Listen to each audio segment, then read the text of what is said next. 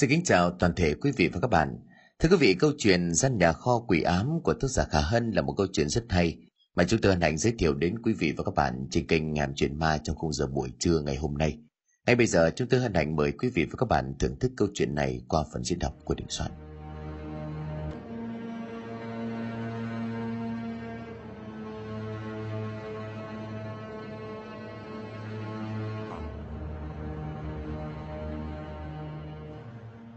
Chắc hẳn chúng ta đều đã có ít nhất một lần để nghe về các mẩu chuyện kinh dị lạ thường mà dân gian vẫn hay gọi là ma.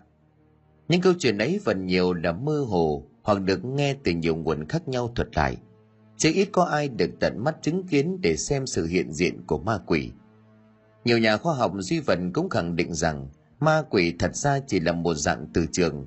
Khi gặp một số người cụ thể có bước sóng, sẽ sinh ra các tác động đặc biệt người đó có lẽ vì không thể giải thích được cho nên họ mới vội vàng kết luận rằng mình đã gặp ma.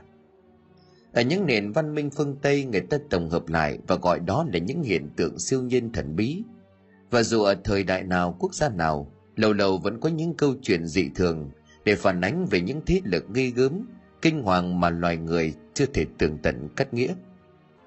Chúng ta vẫn thường nghe những câu chuyện ma quá giang mà chết đuối hay là ma báo oán trả thù kẻ hãm hại mình – nhưng mà câu chuyện nào cũng vậy cũng gian dạy người đời nên có một lối sống tốt đẹp chan hòa, đừng gây thù chuốc oán, để rồi phải lãnh nhận những thứ hậu quả khó lường mà người đời vẫn thường gọi là nhân quả. Câu chuyện mà tôi sắp viết lại dưới đây là một sự việc diễn ra vào những năm cuối của thể pháp thuộc, ở một ngôi làng vô danh nằm ngay dưới chân núi ba vì. Cho đến nay cũng được coi là sát với thủ đô hà nội. Câu chuyện này tôi được một bà bán nước lại cho mình trong một lần tôi có việc phải lên công tác mấy tháng tại một xí nghiệp chế biến lâm sản tại đây. Bà lão năm nay cũng đã rất già, nhưng mà xem chừng minh mẫn lắm. Biết tôi có nghề tay trái chuyên hợp tác với những ekip phát hành sách nói, cho nên bà mạo muội kể lại cho tôi sự việc này. Dẫu rằng đã nhiều năm trôi qua, nhưng mà những chi tiết của biến cố rùng rợn năm xưa vẫn còn ám ảnh bà cho đến tận bây giờ để không làm mất đi sự lôi cuốn cũng như sát với nội dung của câu chuyện. Tôi xin tạm đặt tựa đề cho câu chuyện là gian nhà kho quỷ ám.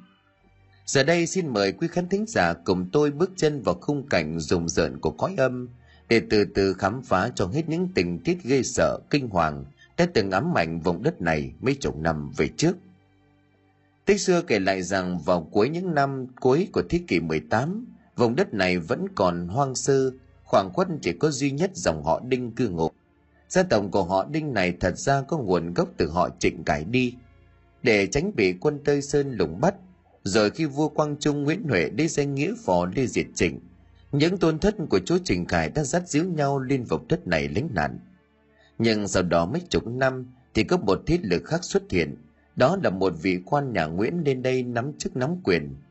Mâu thuẫn giữa hai dòng họ nguyễn và đinh cũng bắt đầu từ việc đó. Người ta nói rằng họ Nguyễn ban đầu ít hơn nhưng lại nắm trong tay binh quyền cho nên liên tục đàn áp bắt bớ một cách vô cớ những người họ Đinh. Ngược lại bên nói Đinh tuy vẫn đông người thế mạnh nhưng vẫn cứ bị đè nén đủ đường cho nên sinh ra oán hận. Cho đến ngày ấy những hiểm khách giữa hai họ vẫn còn tồn tại, người làng vẫn giữ tục lệ cũ, phân định rạch ròi ranh giới của hai họ bằng một bãi tha ma ở giữa làng ngày họ Nguyễn không được khai phá cày cấy trên đất của họ Đinh và ngược lại. Thậm chí để tránh mặt nhau, hai họ còn đi riêng hai con đường, chia đôi hai dòng nước. Thế mới thấy mối thủ oán năm xưa đã sâu đậm đến thế nào. Năm ấy cả làng bị mất mùa trời mấy tháng ba mà nóng như đổ lửa, khiến những thửa ruộng của cả hai dòng họ cháy khô. Nước từ trên nguồn đổ về hạ lưu không đủ, mà dòng thì yếu cho nên không thể tưới tiêu cho đồng ruộng Mới sang tháng thứ tư thì mưa lại to gần hai tuần lễ. Người dân chưa kịp mừng vì hết hạn hán thì đã phải lo vì lũ quét dồn về. Mấy hộ gia đình sống ven con suối về lũ lượt lên cao tránh nạn. Đau đớn nhìn những căn nhà, những mảnh vườn bị con nước nhấn chìm. Thiên tai vừa qua thì dịch châu chấu lại hoành hành. Từng đàn châu chấu cào cào con nào con nấy to như ngón tay của người lớn. Bay rào rào trên trời như mưa đá Chúng đồng đến nỗi khiến cho cả một khoảng trời tối đen.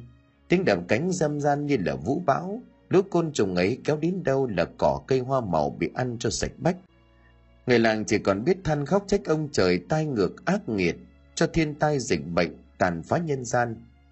Sau thời gian ấy, nhiều gia đình của cả hai dòng họ đều thoát đi, tìm đến vùng đất khác bởi họ nghĩ rằng nơi đây đã bị trời cao nguyền rủa trở thành một vùng đất dữ. Những ngôi nhà bỏ hoang, những mảnh vườn trơ trụi và những bóng người vất vơ vất vưởng như những hồn ma, tuyệt vọng trước sức mạnh của thiên nhiên đất trời. Ngoài trường tổng hai nhà Đinh Nguyễn phải ở lại để gìn giữ đất cát tổ tiên, những con cháu của hai họ cũng chẳng còn lại là bao. Trong số những kẻ không thể thoát ly của dòng họ Nguyễn có gia đình của ông Nguyễn Khải. Nhà của ông Khải giàu lắm, đất ruộng mênh mông lại có thêm hai cái ao cá, hàng năm thu về cả vạn bạc. Xin tiền cho người làng thuê ruộng để cày cấy thôi, cũng đã đủ ăn đủ mặc. Chưa tính đến đàn trâu ông nuôi với khu vườn trồng vải thiều. Cứ mỗi khi đến mùa là phải huy động cả nhà hái xuống đem ra chởm. Nhà ông Khải nằm ở địa thế cao trên một mảnh đồi con thoai thoải dốc. Mảnh đất ấy nghe nói ngày xưa do một vị quan họ Nguyễn kia để lại.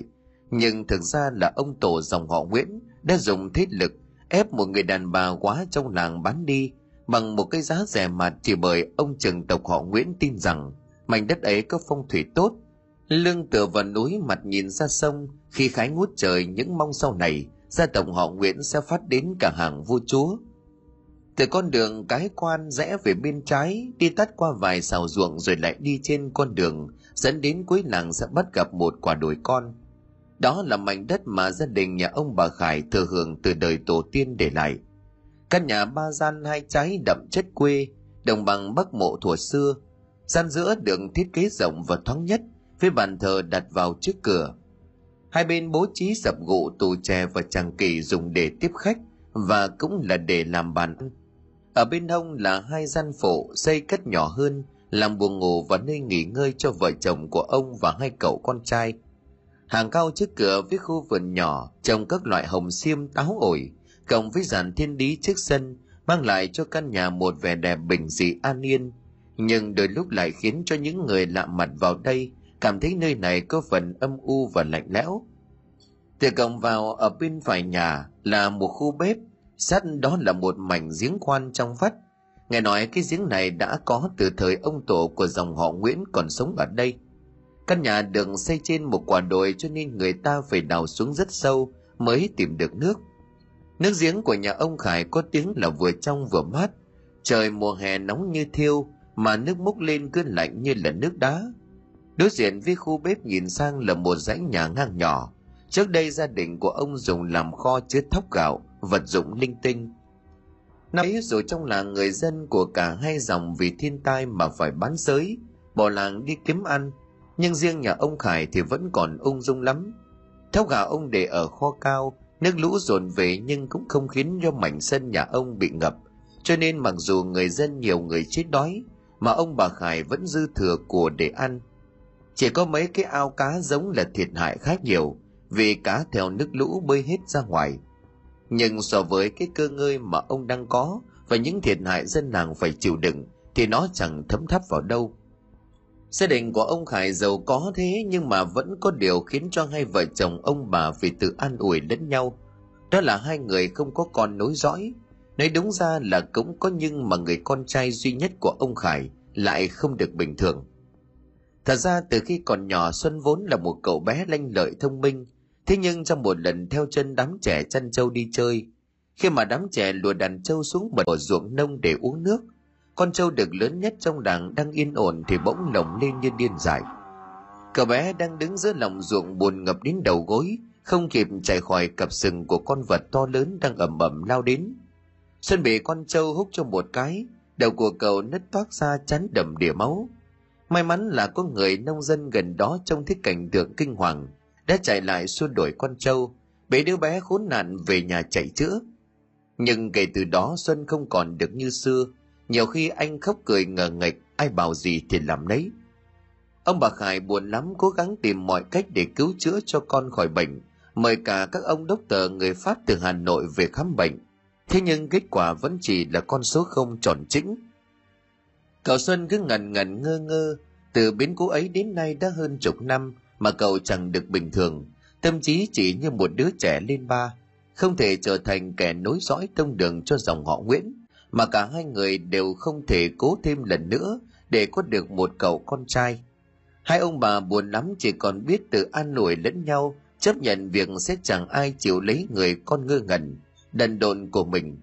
Thế nhưng cũng vì năm mấy thiên tai dồn dập đổ xuống cả ngôi làng, cho nên vô hình chung lại thành một điểm may với gia đình của ông bà khải. Đó là bởi vì sau trận lũ người làng chết như ngả giả dạ, và trong số những người xấu số ấy có cả bố mẹ của cô liễu. Cô liễu nhà nghèo lắm, cả nhà bốn người chui rúc trong cái lều vịt dựng sát bờ mương. Gia đình của cô mang dòng họ đinh, nhưng đã từ lâu sống nhập bờ mương và cũng là sát khu đất thánh. Ngăn đôi địa phận của hai gia tộc nên gia đình cô làm thuê cho cả hai nhà nguyễn và đinh. Bố mẹ của cô chăn viện cho một gia đình trong nội tộc, còn cô và đứa em gái nằm đó mới lên 10 thì đi làm con ở cho nhà ông Khải thuộc dòng họ Nguyễn.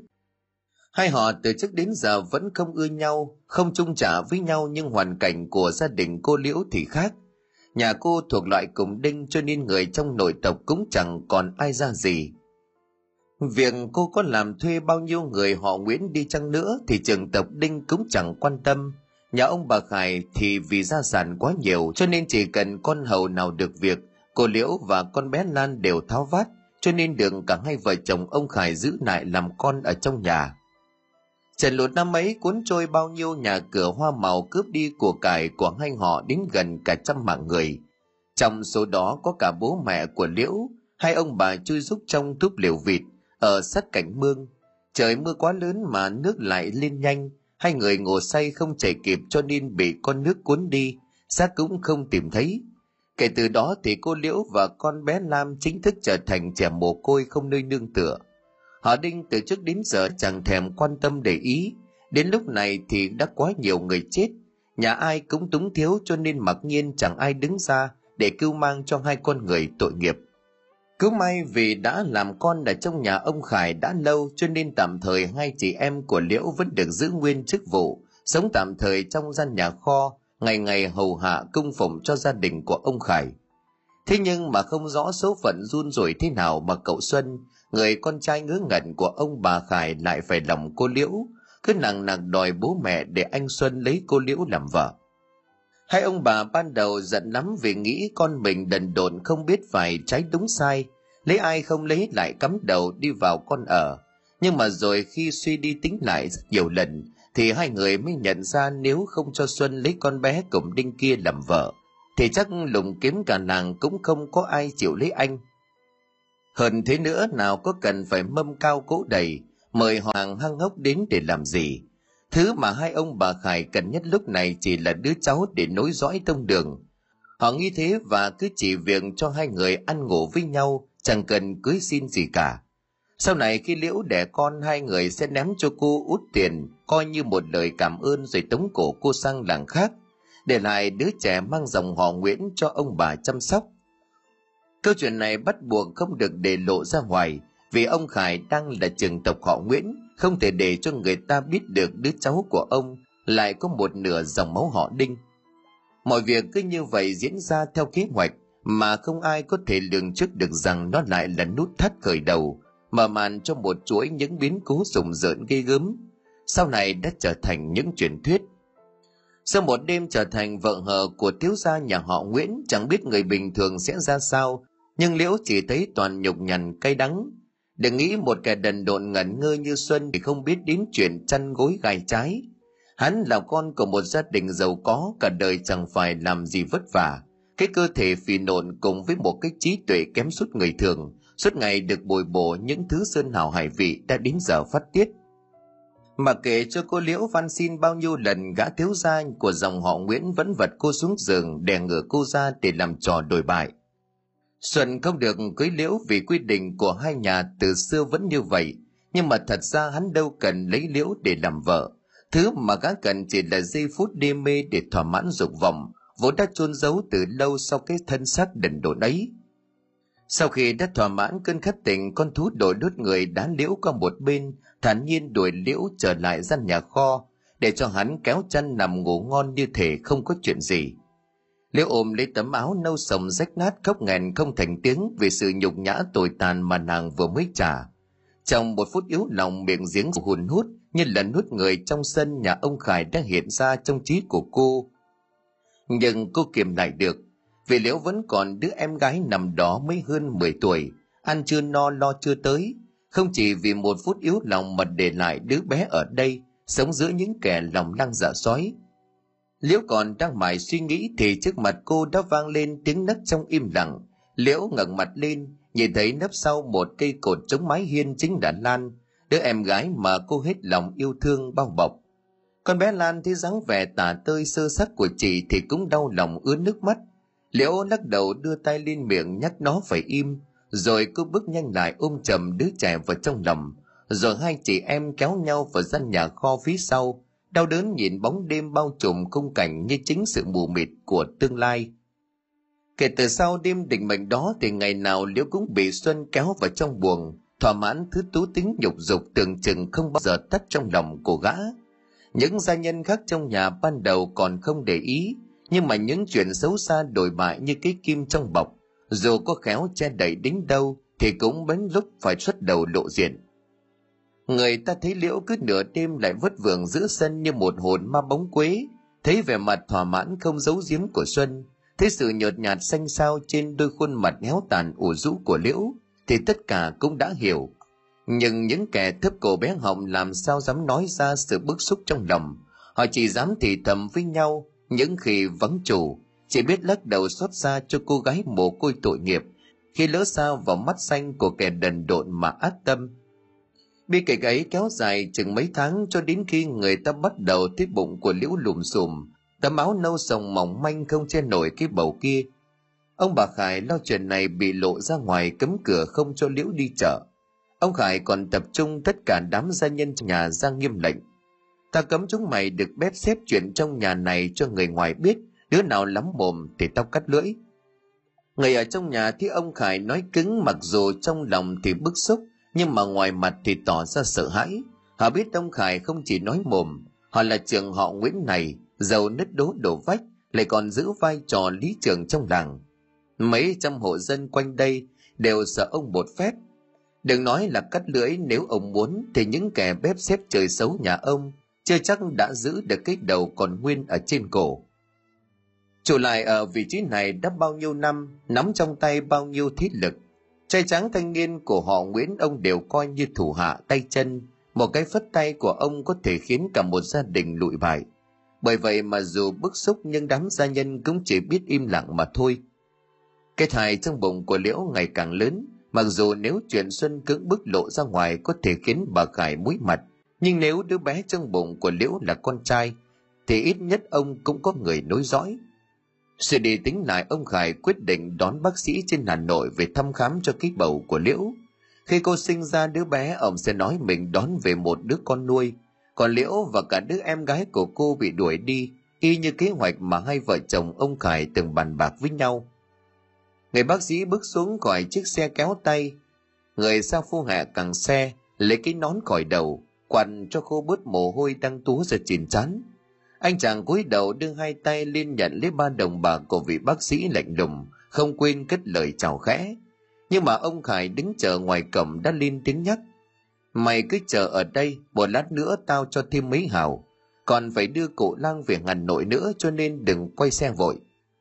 Người sao phu dạ nhỏ rồi quay lại sửa soạn xe, xoa hai bàn tay vào nhau cho khô bớt ghét rồi kê lại chiếc đệm kê mông cho ngắn. Trước khi leo lên sàn xe ngồi trồm hổm, cố tránh cái nắng như là thiêu đang đổ xuống đầu. Vị bác sĩ theo chân của ông khải đi ngang qua mảnh sân lát gạch rộng thanh thang. Đám già nhận trong nhà thấy có khách vội vàng ngừng tay làm việc. Ông khải không nói gì, cứ như vậy cắm cúi đi. Lâu lâu lại ngẩng mặt lên lử với những người đang tò mò quá mức những người hầu vội vàng lảng ra chỗ khác, tránh đường cho ông chủ và người khách lạ mặt chưa ai từng thấy. Ông bác sĩ cũng chẳng nói một lời, cứ như vậy bám theo. Ông khải đi đến cuối sân, chỉ tay ra một căn nhà nhỏ nằm ở xa. Chỉ có một con đường mòn nhỏ đi xuyên qua khu vườn dẫn đến căn nhà đó. Trên mặt người y sĩ có vẻ tỏ ra không hài lòng, nhưng nhớ đến món lợi sẽ có ngay phi vụ này.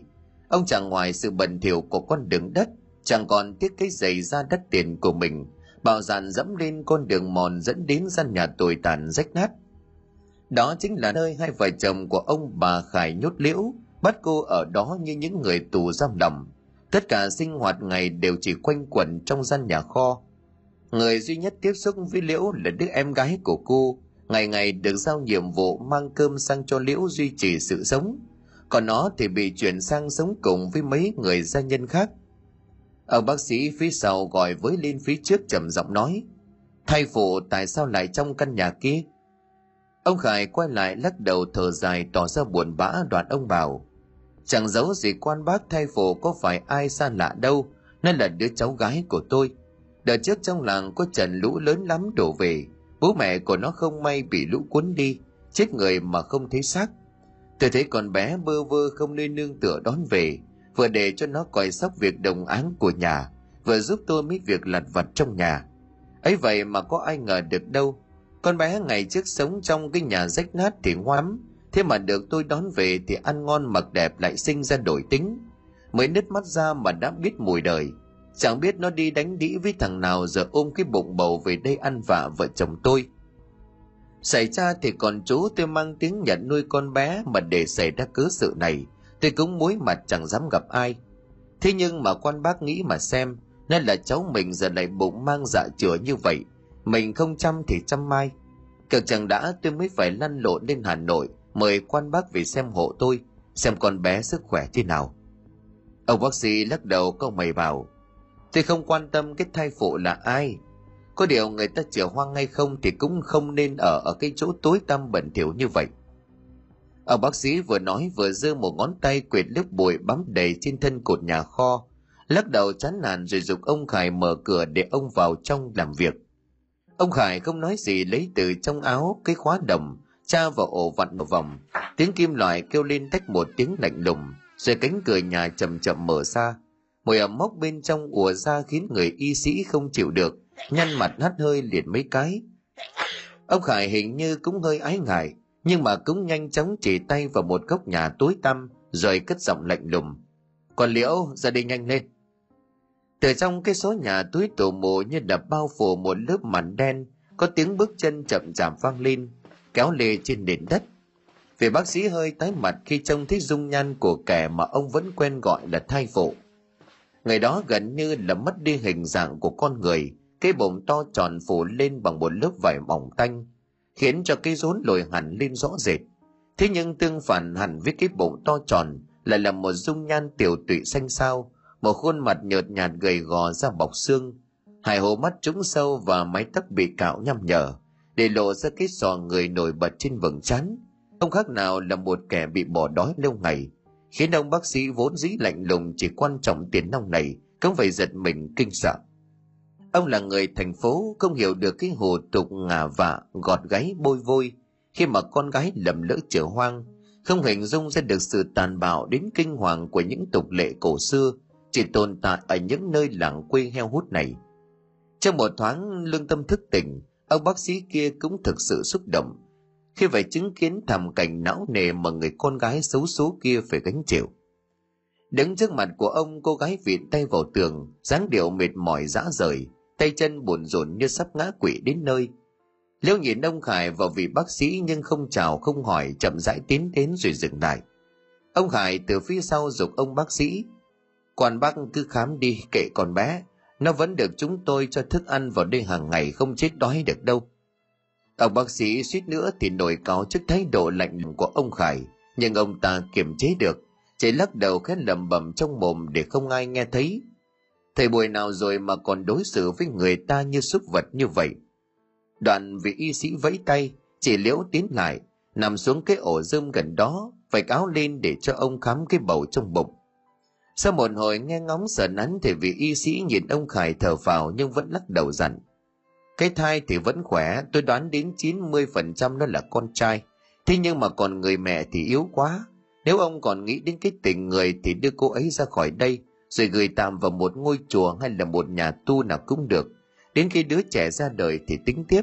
Gia đình của ông đâu có khó khăn gì, sao không mở lượng hài hà với cô ta? Ông Khải không nói gì chỉ đưa tay ra hiệu cho vị bác sĩ rời khỏi căn buồng càng nhanh càng tốt. Ông sợ nếu vị y sĩ nán lại đây biết đầu liễu chẳng buột miệng tiết lộ bí mật đằng sau mọi chuyện bà khải chờ chồng tiến ông đốc tờ ra khỏi cổng mới kéo chồng vào một góc giọng điệu lo âu thế nào ông? Cái thai ổn không, con trai hay con gái? Là con trai. Ông bác sĩ kia nói với tôi như thế. Nhưng mà mẹ sư cha nhà nó tốn đến cả chục triệu đồng mà chỉ có sờ nắn xoa bóp. Nghe ngóng có một lúc đã xong. Cái thằng cháy tham tiền bỏ mẹ. Thế mà còn lên giọng dạy tôi cái cách đối nhân xử thế. Thế nó bảo ông sao? Cái thằng trai nó trách tôi là sao đối xử với con cháu trong nhà bạc bão hành hạ như thế? Mà cũng tại mình bịa chuyện ra nghe cũng hợp lý cơ cho nên là nó không biết được tin sái cờ cổ. Chuyện, tôi đã nghĩ ra làm sao có kẽ hở được chứ? À bà này, cái thằng xuân nhà mình ấy, từ sau lúc con liễu nó có chữa nó có có đòi hỏi gì nữa không? Đòi gì? À à không, nó vẫn đang đi chơi với bọn trẻ con ở trong xóm. Chẳng thấy đòi hỏi đếch gì cả, mà hình như là nó quên luôn con bé rồi đấy. Ông khải liền nhắc bà phải để ý đấy nhé, cái thằng xuân như vậy chứng tỏ là cái ham muốn của nó không ít đâu. Tôi sợ nhất là nó ra ngoài nó làm hại con gái những người ta lúc ấy mình có muốn giấu cũng không giấu được đâu. Ông yên tâm, tôi cho người đi theo nó từng bước, nó làm gì không phải phải giữ lại ngay. Ông khải gật đầu rồi nhìn ra ngoài sân, nhưng ông hơi trột dạ quay phát lại, vì ở ngoài kia những người gia nhân vẫn đông đủ chẳng thiếu ai. Ông liền thắc mắc hỏi vợ, bà để cho đứa nào đi canh nó? Lúc này bà khải bỏ vào trong buồng thay quần áo định lên chùa thắp hương, vì hôm nay là ngày rằm cho nên chỉ có tiếng nói vọng ra con lan, tôi bảo con lan đi theo hầu thằng xuân. Ông khải không đáp lời của vợ, nhưng mà trong thoáng chốc ông phải giật mình khi nghĩ đến cảnh thằng con trai đần độn lại được nuông chiều từ bé của mình lên cơn động gỡn đè ngừa con nhỏ mới hơn 10 tuổi khi ra giữa đường, thì ông không còn biết nép mặt vào đâu. Thằng con của ông tuy đần độn kém trí tuệ, nhưng biết bao năm nay, ông bà đất đổ vào mồm của nó đồ thứ thập toàn đại bổ, sơn hào hải vị cho nên thành gian cơm ấm cật chưa kể dưới cái vẻ ngu si thiểu năng của xuân, mà đến gần 20 tuổi khi mà cơ thể của nó phồng phao, những chức năng sinh lý đều phô bày trọn vẹn, mà ông bà Khải vẫn để cho một hai người đàn bà ngày ngày giúp Xuân tắm rửa thay đồ. Sự đồng chạm thể xác dù chỉ thoáng qua, nhưng mà vẫn khiến cho một kẻ như Xuân dạo dực. Ông Khải nghĩ vậy thôi, bởi dù gì thì con bé Lan kia mới chỉ có hơn 10 tuổi. Dù con của ông có động cỡn thế nào đi chăng nữa thì cũng chẳng thèm bao giờ động đến người của con nhỏ. Nhưng mà ông Khải khi ấy đã đoán lầm để rồi mọi thảm kịch lại thêm một lần tái diễn. Sáng hôm đó bà Khải theo thói quen cứ mùng một ngày rằm là dậy sớm thúc giục đám gia nhân vo gạo nấu sôi, chuẩn bị sắm sửa lễ lạt để lên chùa cầu đạo. Bà đi chùa có khi còn nhiều hơn cả đi chợ, thậm chí là quen mặt với tất cả ni cô chú tiểu trụ trì. Có nhiều ngóc ngách trong chùa bà nắm còn rõ hơn cả chính nhà mình. Bà Khải có thói quen đi chùa từ sau cái năm mà con trai của bà gặp nạn.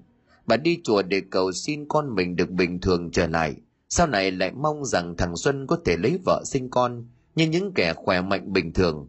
Mặc dù những lời cầu đào của bà không hoàn toàn linh nghiệm, nhưng mà niềm tin tín ngưỡng sâu đậm ấy đã ăn sâu vào máu, khiến cho bà không thể nào rút ra được. Tháng nào cũng phải lên chùa ba bốn bận vì không thể thiếu được lời kinh tiếng kể. Sáng nay bà dậy từ khi gà còn chưa gáy, tắm rửa thay quần áo để chuẩn bị lên chùa. Bà xong xuôi công tác thì xuống bếp để kiểm tra người làm đồ sôi hàm hoàn. Nhưng loành quanh mãi bà vẫn không thể tìm thấy con bé Lan đâu. Mặc dù đêm qua chính bà trước khi đi ngủ đã dặn con bé, không dưới năm lần rằng phải chuẩn bị sẵn vàng mã chầu cao chức cho bà. Bà hỏi một người đầy tớ, này có con Lan đâu? Chầu cao của ta đâu sao bây giờ vẫn còn chưa có? Người tứ gái đang cho những mẻ xôi vào trong bát phải ngừng tay, ngước mắt ngơ ngác nhìn bà. Ơ, con tưởng là con bé nó nó nó đi chợ sớm, con cũng không có để ý bà tìm kỹ chưa? Bà Khải còn đang tần ngần chưa kịp lên tiếng đáp lời thì bất chợt một bàn tay lệch bút nắm chặt cổ tay của bà, khiến cho bà giật mình quay quắt lại. Ở cái con xỉu này mày làm cái gì đấy? Chị người làm tin xỉu đang đứng sau lưng của bà nét mặt tái xanh không còn huyết sắc, đôi mắt đã ngập nước chỉ tay ra sân run rẩy bảo với bà khải bà bà ơi bà ra xem ngoài ngoài ngoài giếng có cái gì đấy? Cái gì là cái gì? Tối thế kia mày bảo tôi ra xem là sao? Bẩm bẩm bà là thì hình như có người ở dưới giếng. Cái con này mày mày mày điên rồi à? Dưới giếng có con nước chứ, chứ, chứ lấy đâu ra người? Nhưng mà chị xỉu vẫn nắm chặt tay của bà càng nói giọng của chị càng run. Thật thật mà Bà bà không tin thì bà ra xem đi có có người ở dưới giếng đó. Chị đầy tớ đang mải đồ xôi, nghe xong thì cũng thất kinh tái mặt, buồn rồn cả người hỏi gần như là gắt. Chị nói linh tinh cái gì thế? Đang tới chị đừng có dọa mọi người. Chị xỉu lắc đầu bảo, chị Mão, chị lấy cái cái đuốc ra mà xem. Nói đoạn chị xỉu rút cái đèn bão treo trên cột nhà kéo tay của bà Khải tiến về phía bờ giếng sâu hun hút. Chị Mão cũng thắp đuốc đi theo, cả ba người còn cách giếng chừng vài mét thì giật mình kinh hãi rú lên khi nghe thấy từ phía sau nhà chỗ gian nhà kho nơi đang giam cầm liễu vang lên những tiếng chùi chéo rợn người. Tiếng là hét gần như là điên loạn. Thả tôi ra các người thả tôi ra cứu em thôi. Trời đất ơi lan ơi sao lại đến cớ sự này chứ? Ba người cũng tái mặt chết chân tại chỗ. Họ nhìn nhau và trong khoảnh khắc cả ba như sực tỉnh vội vàng chạy đến bên miệng giếng. Chị mão rời đuốc chỉ xỉu soi đèn ánh sáng nhạt nhạt thâm mu của hai mồi lửa chiếu xuống giếng khiến cho cả ba cường lại vì biết được rằng họ đã đoán không nhầm. Dưới giếng nước của nhà bà Khải quả thần đang có một người, cái thi thể đang nổi dập dờ dưới nước, thi thể ấy chính là của con Lan.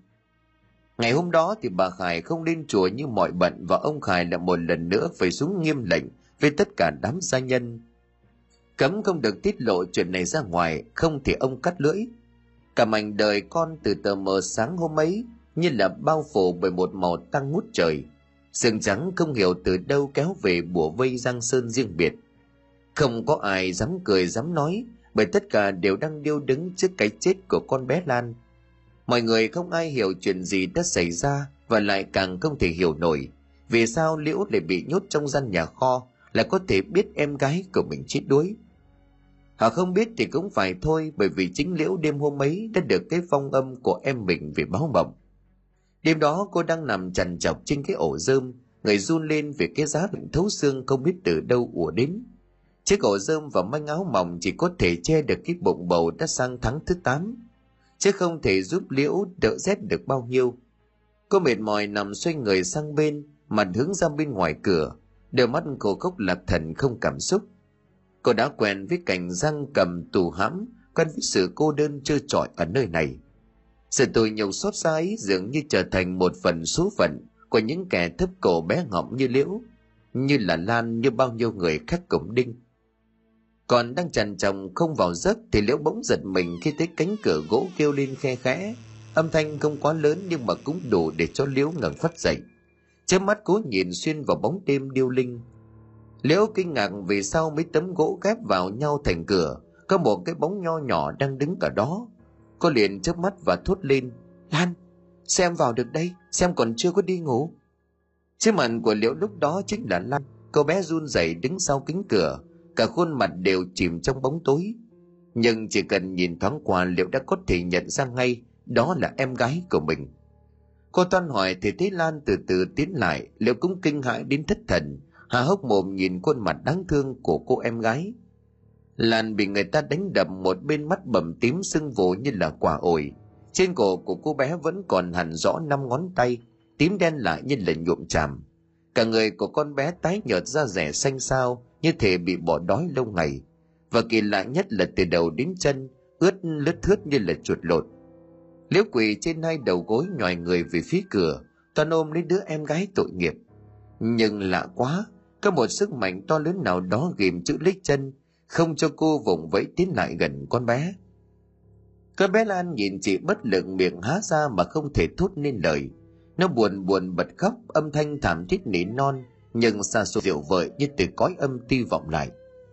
Liễu nằm bộ rằng tiểu tùy của em mà đứt từng khúc ruột, cứ ngỡ rằng vào nhà ông bà Khải làm việc vất vả, nhưng cũng đủ miếng ăn, nào ngờ lại xảy ra biến cố này sang biến cố khác. Cơ cũng không thể hiểu nổi vì sao em gái của mình có thể mở khóa cửa để đèn vào đây. Con bé định mang cô đi trốn hay sao?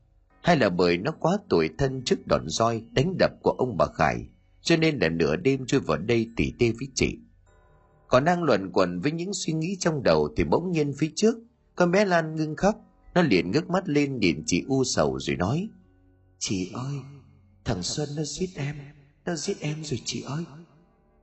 Chỉ nhiều đó thôi còn bé Lan biến mất. Liễu kinh ngạc không thể tin nổi những gì cô nghe được. Đến lúc này sợi dây vô hình trói buộc chân cô không còn nữa, khiến cho liễu loạn trọng mất đà đổ gục xuống nền nhà lạnh buốt cô đau đớn bỏ lít đến bên cánh cửa mở mắt nhìn qua một khe hở nhỏ trên tấm gỗ lâu năm mục dũng từ đây cô vẫn có thể trông thấy hai người đầy tớ và bà khải đang cầm đèn cầm đuốc chạy về phía cái bờ giếng giữa sân hình ảnh của đứa em gái toàn thân ướt đẫm là một lần nữa hiện lên trong tâm tưởng.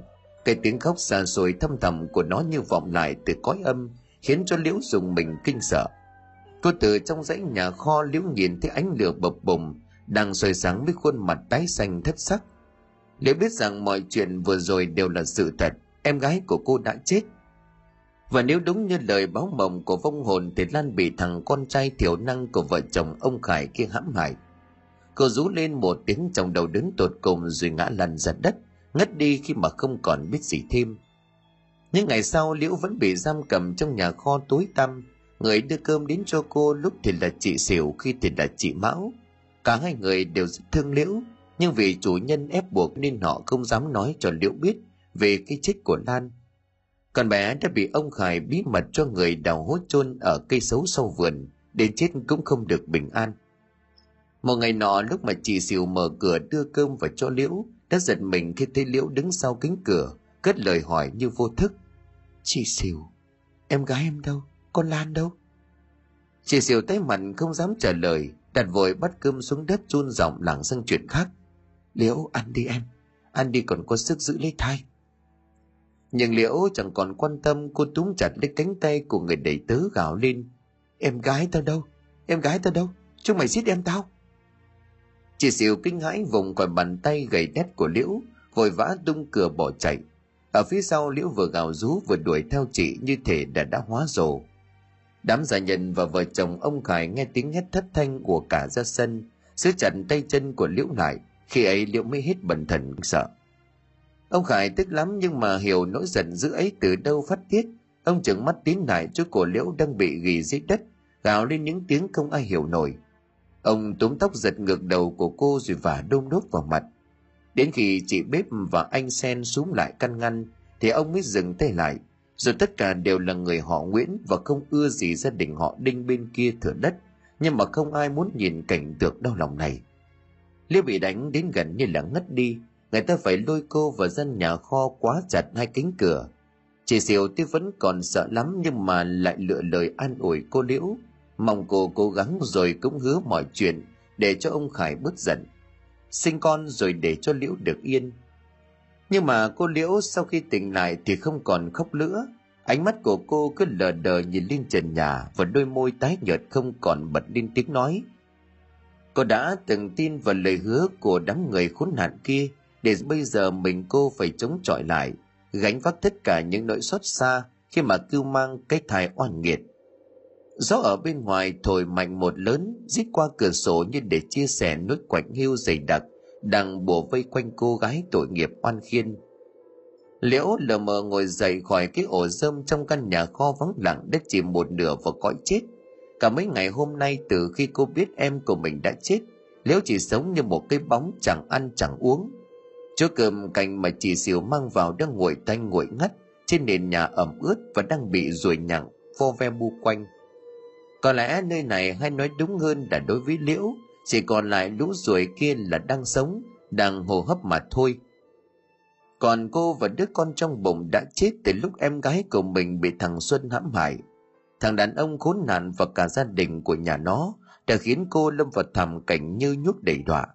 Cô chỉ muốn chết đi theo em gái và mẹ mình để mà chấm dứt cảnh tù đầy đau khổ. Trong đêm sâu vắng lặng, Liễu đưa tay lên xoa nhẹ nhàng, quanh cái bụng đã lùm lùm lớn, rồi dùng mình bật lên tiếng khóc, tội thân cho hoàn cảnh đau đớn của bản thân và sự hối hận muộn màng vì đã lỡ tin của những con người khốn nạn.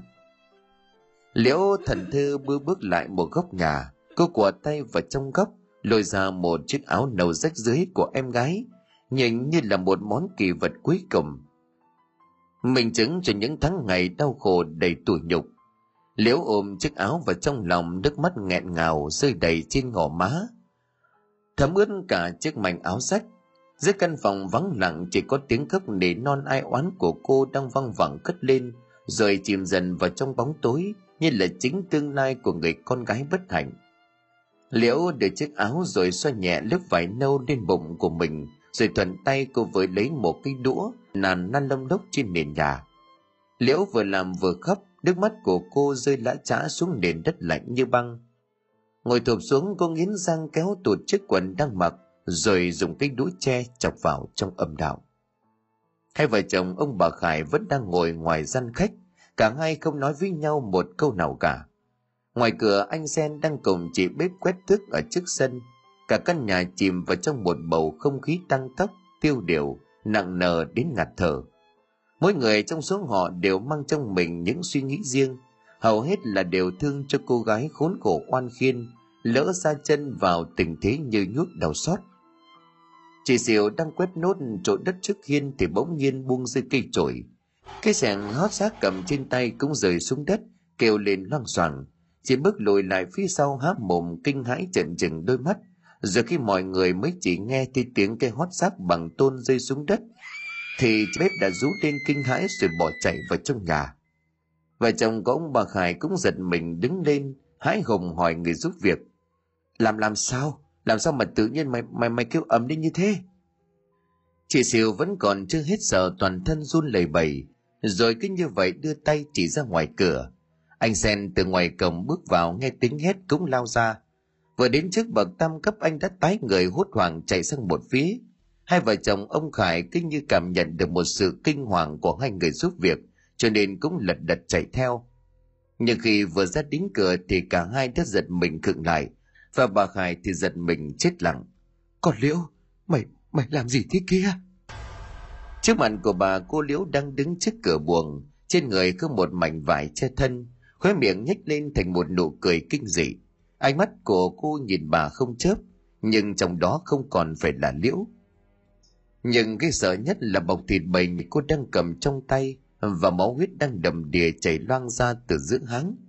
Cô gái bất hạnh nửa điên nửa dại cứ như vậy cầm đống máu thịt dơ lên trước mặt rồi cười hành hạch và nói cháu của ông đây con ơi con ra đây với ông bà đi.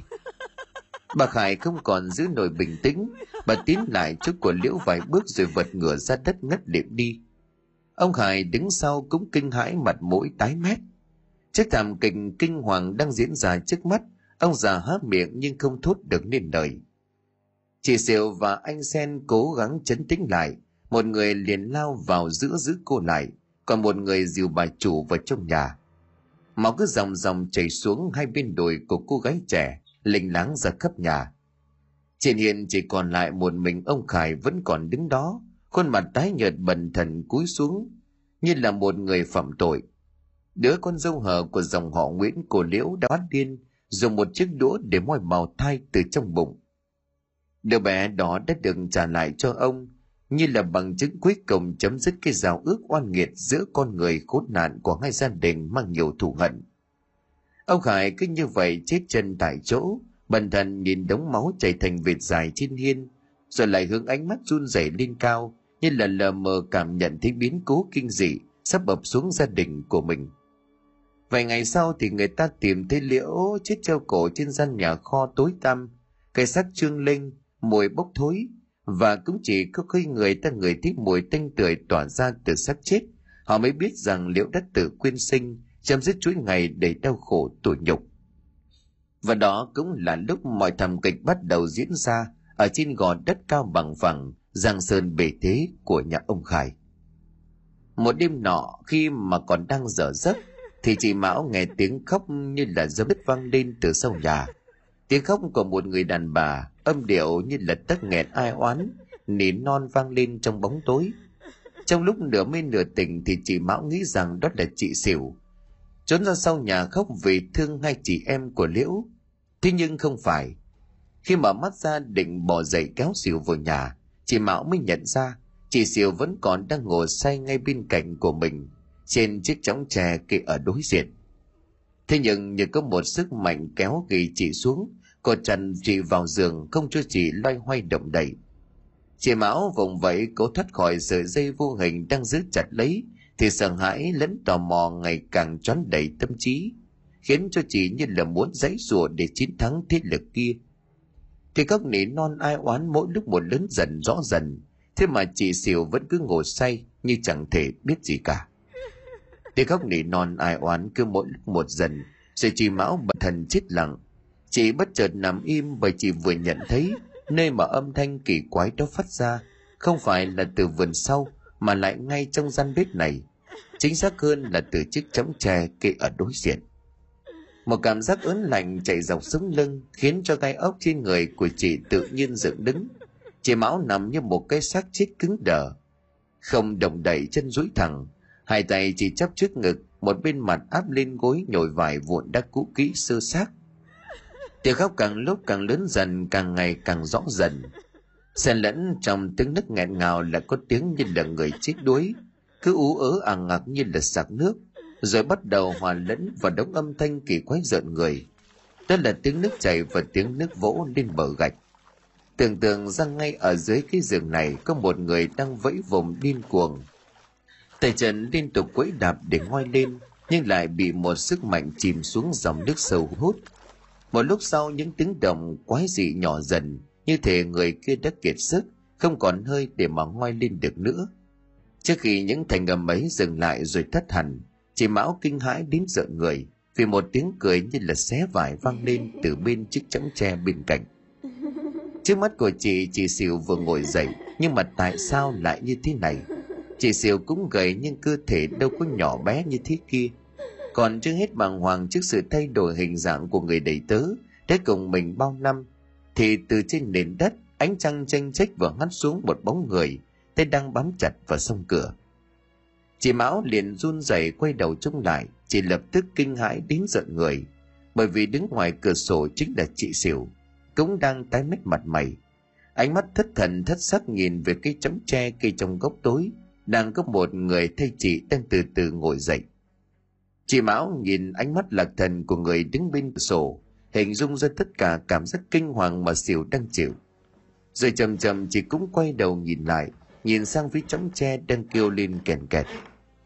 Người ngồi ở trên đó bây giờ cũng đã quay đầu nhìn chị, cái cổ mềm mọt bị bẻ ngược lại đằng sau, đôi mắt thâm xì trợn lên đầy đe dọa.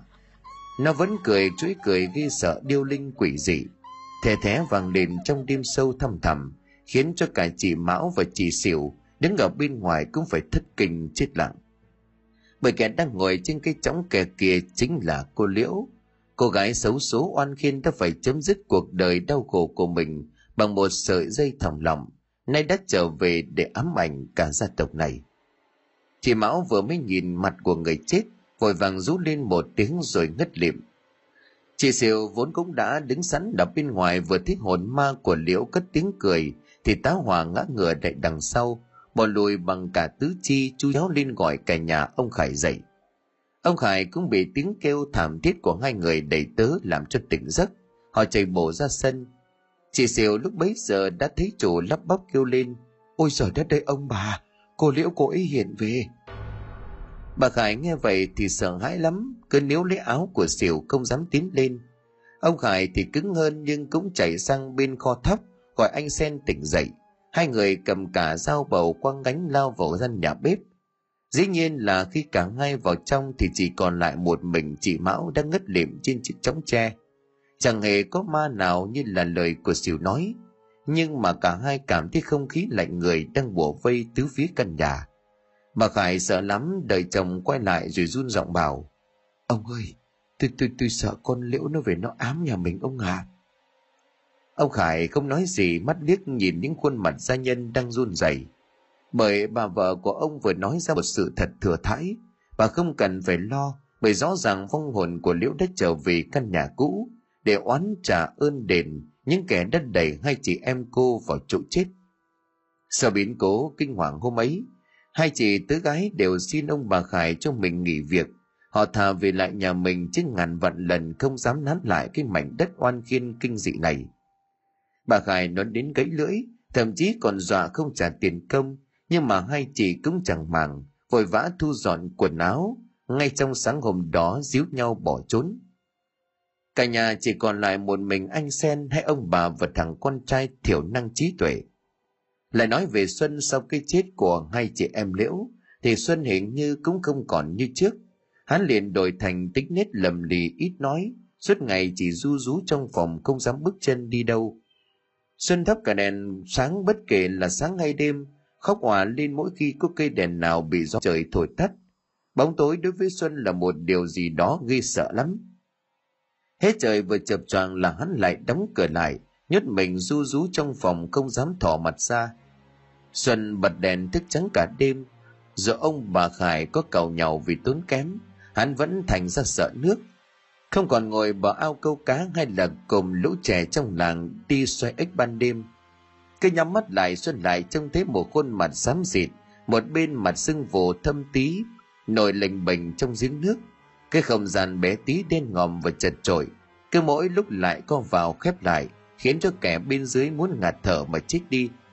Xuân bắt đầu sợ các chỗ tối tăm nhưng mà không gian chật hẹp. Hắn sợ cả cái hòm trước quần áo và cây chum đựng nước trước hiên nhà. Hắn tưởng tượng ra rằng có một ngày nào đó, xuân sẽ phải chịu chui vào một nơi bé tí, kín như bưng và tối như hũ nút như chính cây giếng mà hắn từng quẳng con bé lan, rồi cho chít đuối từ ngày liễu có bầu và bị nhốt trong gian nhà kho ở sau vườn, xuân không còn để ai thỏa mãn cái nhục dục trong người. Chỉ còn mỗi con bé lan là ngày ngày hầu hạ, và rồi điều gì đến cũng phải đến. Một đêm nọ, xuân gọi con bé lan vào. Nó còn chưa kịp hiểu chuyện gì thì xuân đất đè ngửa nó xa nhưng con bé không chịu nhục như chị của nó. Lan phản kháng quyết liệt, cắn rách nát một bên tay của xuân, khiến cho hắn tức điền lên bóp lít cổ của lan cho đến chết rồi vẫn rào cầu với cái xác của con bé lan tội nghiệp. Và này hắn đang phải chịu đựng sự dày vò của người chết. Xuân nhiều lần mơ thấy người mình bị rơi xuống giếng, trong cái hốc tối đen ngòm ấy, chân tay của hắn không thể nào có thể cựa quậy được. Cả người của xuân bị kéo dài giãn ra vì trọng lực. Nằm ngay đơ như là một cái xác sắp bị liệm vào áo quan. Xuân bị nhốt chặt ở trong đó ỉa đái trong vô thức rồi dòi bỏ chuột nhắt côn trùng rán dế, sẽ kéo đến sâu xé cậu, vì những mùi hôi thối đang bổ vây. Cái ý nghĩ ấy khiến cho xuân dùng mình sợ thoát cả mồ hôi, quăng hết cả giường tủ chăn chiếu ra khỏi buồng. Căn buồng chống trừ chống hoác, chỉ còn nền đất và bốn bức tường, xuân đã hóa điên. Căn bệnh của xuân phát tiết rất mau, toàn thân phai tàn khủng khiếp. Nhìn hắn mà ít ai có thể tưởng tượng được xuân mới đây còn là cậu ấm của gia đình nhà ông bà khải. Ánh mắt lạc thần trúng sâu, lờ mờ đào qua đào lại. Một làn da tái xanh vì ở trong buồng quá lâu, không được tiếp xúc với ánh sáng mặt trời. Đêm đêm xuân thường rú lên những âm thanh đầy kinh dị. Hắn cào móng tay vào tường khiến mười đầu ngón tay bật ra máu đỏ. Nhiều đêm xuân lại cười lên khanh khách. Hoặc là khóc hù hù không ai có thể hiểu nổi hai vợ chồng của ông bà khải định đưa hắn lên tận châu quỷ để mà chữa bệnh. Nhưng hễ cứ đi qua cái giếng là xuân lại gào thét lên, rồi vùng chạy vào trong buồng. Cuối cùng thì ông khải đành phải đưa một vị bác sĩ uy tín từ hà nội đến để khám, nhưng cũng không ra bệnh. Họ cho thuốc xuân nhưng mà uống mãi không thuyên giảm. Đã thế hình như chứng điên lại càng nặng hơn nữa một ngày nọ, bà khải đi chùa về vừa vào đến cổng đã thấy tiếng cười khanh khách của con trai. Nhà không có người làm anh sen thì phải ra đồng làm việc. Chồng của bà thì cũng chẳng có nhà. Bà khải thấy hơi lạ vì lâu rồi bà không thấy xuân bén mảng ra bên ngoài. Bà tò mò đi vào sân rồi ngay lập tức bàng hoàng khựng lại. Bởi xuân đang vắt vẻo trên một cành ổi già, rồi rất nhanh hắn lao mình xuống đất. Cậu ngã không giết chết Xuân nhưng mà khiến cho một bên chân gãy lìa. Xương đồi đâm lòi cả ra ngoài thịt, bà Khải kinh hãi đến rú tim, nhưng mà vẫn cố gắng lao lại và chu chéo kêu gào, mong hàng xóm láng giềng sang giúp sức để giữ Xuân ở dưới đất. Nhưng hắn đã hóa điên, mặc dù một bên chân đã bị gãy, nhưng mà Xuân không biết đau, hắn đẩy ngã bà Khải ra rồi cứ như vậy cười hành hạch và lại leo lên trên cành ổi tiếp tục gieo mình xuống. Cái khung cảnh gây sợ ấy một lần nữa tái diễn trước mặt của bà, nhưng mà lần này thì xuân không tiếp đất bằng hai chân, mà lại cắm thẳng đầu xuống dưới. Như một quả trứng gà bị người ta đánh rơi, đầu của xuân đập mạnh xuống sân kêu lên những âm thanh đầy khô khốc. Cái sọ của hắn bị nứt làm đôi, dịch não máu mồ linh láng trào cả ra bên ngoài. Bà Khải trông thấy cảnh tượng ấy thì bà chỉ kịp rú lên một tiếng rồi ngất lịm trước khi bóng tối đang phủ kín mắt của bà. Bà còn thấy hai mắt của Xuân mở trừng trừng, khóe miệng của hắn nhếch lên một nét cười, như là khoái chí và kinh dị. Nhất là vắt vèo trên một nhành cây, bà thấy cái bóng của Liễu đang ngồi ở trên đó, dương cặp mắt của oan hồn hả nghi chứng kiến tấm thảm kịch, rùng rợn và kinh hoàng. Sau đám mà của Xuân thì hai vợ chồng của ông bà Khải cũng vội vã tính đến chuyện chuyển nhà. Mặc dù ông Khải thì vẫn giữ được chức vụ trưởng tộc, thế nhưng mà ông không còn đủ can đảm để mà nán lại ở mảnh đất nhiều quỷ lắm ma này nữa. Sự đáng sợ của những oan hồn, sự ám ảnh của đứa con dâu hở và cái chết để kinh dị của đứa con trai duy nhất đã khiến cho ông Khải chẳng còn thiết tha gì đến bài vị tổ tiên, thờ cúng dỗ lạt. Ông sẽ lên Hà Nội mua lại một căn nhà ở hàng bài của một người bạn thuở thiếu thời. Ở lì ở đó cho đến mãn kiếp hết đời. Bà Khải cũng nghe lời của chồng không dám ở lại đây, mặc dù vẫn ngày đêm niệm Phật tụng kinh, nhưng chính bà cũng nhận ra đạo Phật chẳng còn có thể giúp ích được cho hai ông bà nữa. Bởi vong hồn đã có thể hại chết con bà thì cũng có thể hại chết hai ông bà dễ như trở bàn tay. Chính vì vậy mà chỉ sau đám tang của con trai có vài ngày, cả hai người đã lên kế hoạch để trốn khỏi ngôi làng này. Thế nhưng kế hoạch ấy đã không thể thực hiện được. Sáng sớm hôm đó anh Sen theo lời của chủ dặn dò từ trước đã dậy từ khi gà chưa gáy để chuẩn bị đồ đạc, hòm xiềng chất lên chiếc xe ngựa, thuê từ sáng sớm.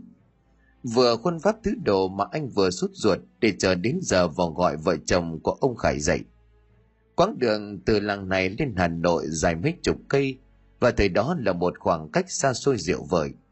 Mà mỗi lần đi có thể xảy ra hàng trăm biến cố. Anh Sen vốn khỏe mạnh lại có võ gia truyền cho nên được ông bà Khải nuôi ở trong nhà như là một người bảo vệ.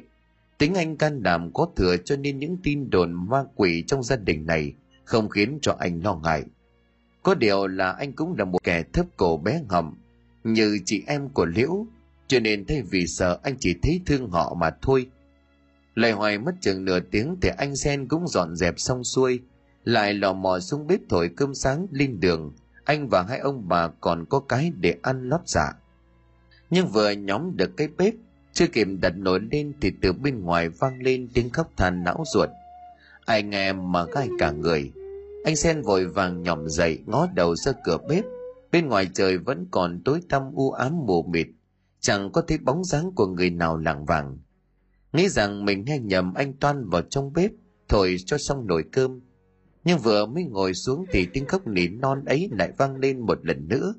Âm điệu xa xôi rượu vợi nhưng ai oán thề lường đến giận người. Anh Sen kinh hại nuốt nước bọt, anh vốn không tin vào chuyện ma quỷ, cũng như chưa bao giờ chứng kiến vong hồn của chị em liễu hiện về, như là người ta vẫn hay kể. Không ngờ đến lúc này thì chính anh lại tiếp xúc với oan linh của người chết. Còn đang bàng hoàng run rẩy chân tay, thì bỗng nhiên từ phía sau vườn vọng lại một tiếng cười khanh khách như của trẻ con và cả tiếng nói trong trèo sắc lạnh như là khánh No chưa? Cháu của bà đã no chưa? Anh hơi tái mặt bởi anh vừa nhận ra đó là dòng của bà Khải. Nhưng mà bà Khải đang nói chuyện với ai?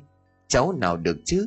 Anh ở đây đã cả chục năm, sống trong nhà quen biết hết họ hàng của ông bà chủ. Đã bao giờ anh thấy trong họ có người nào đến chơi sớm như vậy đâu? Anh tò mò đứng dậy đi vòng qua gian bếp để tiến lại vườn sau. Xem giữa lúc sáng sớm tinh mơ thế này, bà chủ mình đang nói chuyện với ai ở ngoài đấy nhưng mà lạ quá bên ngoài vườn chẳng có một bóng người trời đất tờ mờ sáng hơi sương mờ mịt buổi sớm cũng đã tan đi làm cho khung cảnh khu vườn cũng hiện lên rõ ràng một chút. Thế nhưng trên khu đất rộng mênh mông um tùm cây cối chẳng có lấy một bóng người. Chẳng hiểu bà chủ của mình đi đâu mà nhanh đến như vậy. Bất giác anh hơi giật mình nhìn lại, phía căn nhà kho nằm khuất sau những đùm cây tăm tối. Gian nhà kho kể từ khi liễu treo cổ chết đã có chính thức bị bỏ không.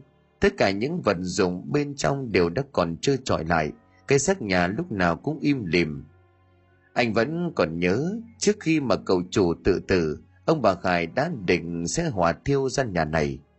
Để xóa đi tất cả những ký ức gây sợ về cô con dung hở phá thai rồi tự thất cổ. Thế nhưng mà đợt ấy đang vào mùa gió, hai ông bà sợ khi phong hỏa đốt nhà, gió sẽ đưa lửa thiêu rụi luôn cả mảnh vườn cho nên không có làm vội. Chẳng hiểu vì sao đêm nay lại có ai vào bên trong mở tung cánh cửa ra nhà kho tối tăm. Anh tò mò lắm nhưng cũng đoán rằng bà chủ của mình có thể mở cửa vào đó để lấy đồ. Không biết là thứ gì nhưng anh cũng biết đứng từ xa gọi vọng lại. Bẩm bà là bà có cần con giúp gì không hả? Bà đang ở trong nhà kho hả? Trời đang nổi gió sau câu hỏi của anh đột nhiên im bặt, cả không gian tĩnh mịch đến độ giận người. Rồi ngay cái lúc mà anh sen đang định cất tiếng dẫm bước chân đi đến thì từ trong nhà kho tối tăm ấy vang lên một tiếng cười như là xé vải. Dòng cười ma quái gai người làm cho anh đầy tớ bần thần cũng phải run lên. Và âm thanh kia ấy vừa chấm dứt, cũng là lúc từ cái khung cảnh âm u đó, vọng ra một khúc du con đầy ai oán. À ơi, cháu ơi, cháu ngủ cho ngoan, mẹ liễu đi lấy mạng bọn gian tà. Lấy thịt để cúng vong ma, nghiệt oan vô lối, mặt trời khó dung sau khúc dù còn ghê gớm thì tiếng cười kia là một lần nữa cất lên. Anh sen sợ lắm nhưng vốn là người có can đảm lại trung tín. Anh không thể nào cứ trơ mắt ra mà nhìn. Bà chủ của anh rõ ràng đang ở trong kia. Rõ ràng chính đoạn hát vừa rồi là do bà khải hát. Anh hít một hơi thật sâu. Như thể để lấy lại tinh thần rồi xông vào trong dãy nhà kho tối tăm. Nhưng ngay lập tức anh bàng hoàng chết lặng trước cảnh tượng ghi gớm để kinh người trên nền nhà kho chống hùa chống hoác, bà khải đang lừa ngồi nửa quỳ, mái tóc xóa dài tung tóe che mờ đi khuôn mặt. Bà đang rúc đầu vào bụng của một người, mà chỉ nhìn nhìn có vóc dáng bộ quần áo người kia đang mặc. Anh đã có thể đoán ngay đó chính là ông khải. Ông khải nằm ở giữa nhà, cúc áo sổ tung còn vợ của ông thì rúc đầu vào liên tục lấy tay, kéo ra ngoài đủ thứ lòng mề nội tạng, rồi đưa lên miệng nhai ngấu nghiến thấy anh sen xuất hiện, bà khải ngẩng đầu lên nhìn bằng một đôi mắt lạc thần dại đi, không còn sức sống. Bà cười hành hạch như một kẻ điên, tay giơ lên một đống thịt bầy nhầy, rồi kéo từ trong bụng của ông khải. Mái tóc liền sổ tung dính bết vào nhau và cả quần áo vì thấm máu, khiến cho khuôn mặt của bà khải lúc này càng thêm phần ghê sợ. Anh đầy tớ đứng chết chân giữa cung cửa sổ gió thổi vào làm cái bàn lề khô dầu kêu lên ken két đến ghê tai như là phù họa cho khung cảnh rùng rợn kinh hoàng. Bà khải vừa bốc thịt người trong vòng miệng nhanh ngấu nghiến vừa cười lên khanh khách, nói vu vơ với những kẻ vô hình mà anh sen không thể nào trông thấy. Cháu no chưa? Thịt có ngon không? Để bà mớm thơm cho cháu ăn nhé. Cháu nội của bà giỏi quá giỏi quá. Đoàn bà lại chọc tay vào bụng của ông chồng đã chết cứng giữ nhà móc ra thêm một đống thịt nhét vào mồm nhai, rồi lại òe ra tay khi đống thịt kia đã nát. Anh đầy tớ không thể đứng vững trước sự việc đi sợ hãi hùng, cúi gặp người nôn mửa, rồi ba chân bốn cẳng chạy bổ ra ngoài sân. Cứ như vậy anh gào lên điên dại hồ hoán hàng xóm láng giềng sang chợ cứu. Khi mọi người đến đông đủ thì cũng là lúc bà khải móc từ trong bụng của ông ra một quả tim đỏ ngầu toàn máu bà cười lên khanh khách trước tất cả mọi người, rồi há mồm ra nhảy giàu giấu